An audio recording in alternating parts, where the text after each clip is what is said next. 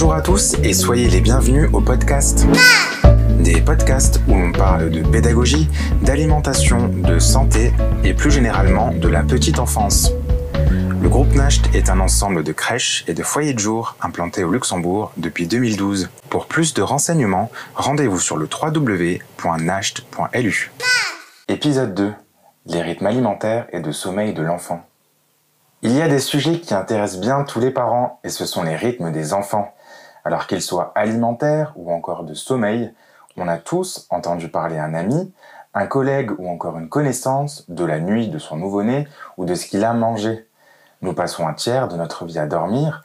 Dormir est une activité aussi importante que manger ou respirer. Alors de quoi sont composés les rythmes de l'enfant? Que faut-il retenir et comment se développe-t-il? Pour en parler avec nous, Amandine Scalvini, chargée de direction de la crèche de Rumelange. La première question à ce sujet, les bébés se développent-ils de manière identique? Bonjour Jérémy. Une chose primordiale à savoir est que le développement d'un enfant ne répond pas simplement à un programme fixé une fois pour toutes. Il dépend de plusieurs facteurs extérieurs et il est propre à chacun. Le rythme alimentaire et le rythme veille-sommeil caractérisent chaque bébé, y compris dans une fratrie. Tout d'abord, les rythmes de sommeil de l'enfant. Alors que faut-il comprendre à ce sujet? Le sommeil se compose de plusieurs phases, mais deux sont vraiment très importantes dans le développement de l'enfant.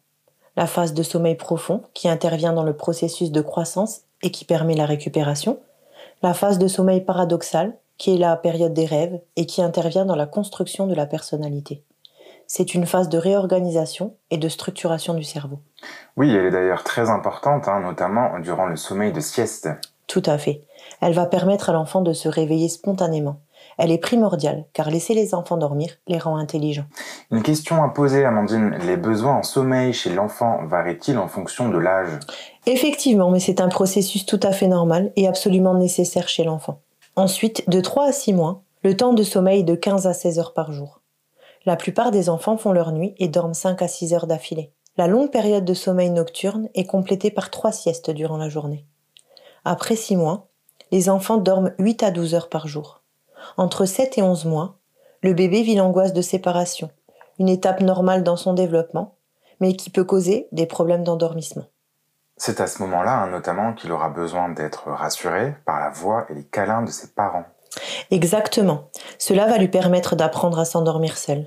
Vers l'âge d'un an, le bébé aura besoin de deux siestes par jour, une le matin et une l'après-midi. Vers 2-3 ans, il ne fera plus qu'une sieste après le repas de midi. Et concernant les signes de fatigue chez l'enfant, Amandine? Il est très important d'observer ces signes et de respecter les besoins de sommeil de l'enfant.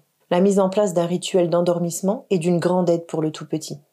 Il n'y a pas d'heure précise à respecter pour le coucher du soir, mais l'idéal est de commencer à préparer celui-ci après le dîner. Une fois les dents lavées et le petit pipi d'avant dodo fait, les écrans et activités stimulantes sont à proscrire il est préférable d'instaurer un moment calme, avec des petites histoires et des comptines, qui, au-delà du fait de calmer l'enfant, renforcera le lien parent-enfant. C'est entendu, merci beaucoup Amandine.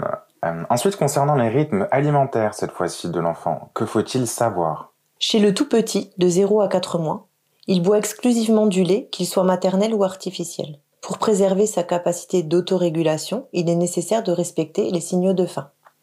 Pourriez-vous nous citer quelques exemples de ces signaux? Oui, on retrouvera notamment les pleurs, les mouvements excités des bras et des jambes, la bouche qui s'ouvre lorsque le biberon s'approche, et qui sont suivis par les signaux de satiété, qu'on observe avec un bébé qui s'endort sur le biberon, qui ralentit le rythme de tétée, qui s'arrête de téter ou recrache la tétine.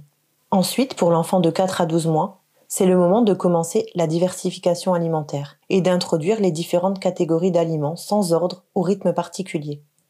L'essentiel est d'introduire un aliment à la fois en respectant les saisons et en variant les repas. Elle doit se faire à 4 mois révolus et avant 6 mois. Entre 6 et 8 mois, les aliments sont proposés à l'enfant sous forme mixée, puis vers 8 mois en petits morceaux mous, pour arriver à des morceaux durs vers 10 mois. Pour finir, vers 2-3 ans, l'enfant mange comme toute la famille. Il est indispensable de lui donner de bonnes habitudes alimentaires en limitant les produits sucrés, les fritures, les charcuteries et les produits salés. Les grignotages entre les repas sont à éviter. La collation du matin peut compenser un manque ou une insuffisance du petit déjeuner. Il est également important de préciser qu'un enfant développe ses goûts jusqu'à environ deux ans, d'où l'importance de lui faire découvrir un maximum d'aliments. C'est l'occasion de partager ces découvertes en famille. Merci beaucoup Amandine pour ces explications concernant les rythmes de l'enfant. Merci pour votre participation à ce podcast du groupe NASHT. J'ai quant à moi le plaisir de vous proposer un nouveau sujet le mois prochain. Merci à vous. Passez une excellente journée, Jérémy.